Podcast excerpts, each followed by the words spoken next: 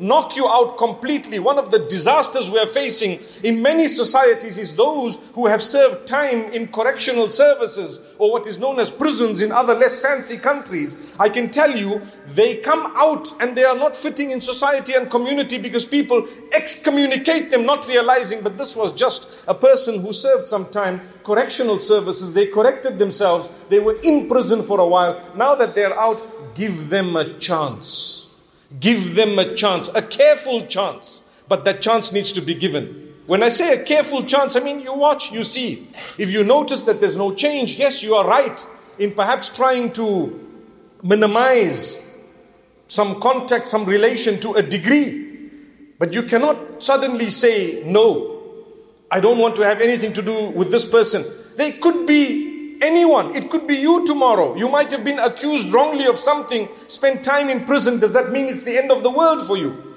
Similarly, what happens, my beloved brothers and sisters, is within ourselves, if our parents have done something wrong in life, it's not the end of the world. I do know, and I will make an exception, when it comes to a father or a mother, mostly fathers, well, when I say mostly, I mean it's very rare, but it does happen. From among those who do it, it's mostly fathers. Fathers who have abused their daughters or their children, sometimes to sexual abuse. In that particular case, yes, we deal with it differently.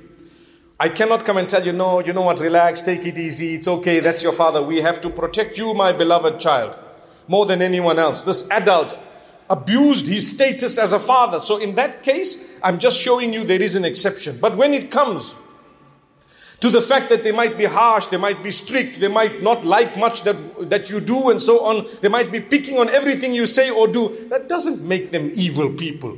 That's your father. Generally, he would like to see you succeed. Some of them are different, subhanAllah, different in the sense that the way they deal with you is different from what you might have learnt at school. Oh, your fathers should play with you and spend time with you and communicate with you and gel with you and go out with you and take you here and there. Some fathers are so busy trying to earn a living so that you can eat and they don't have time for all of that and then you hold that against them and if they were to come for that they wouldn't have had something for you to eat. So which one do you want?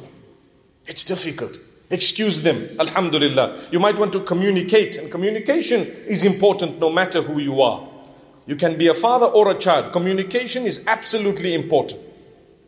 But your mother your mother is someone chosen by Allah as a test for you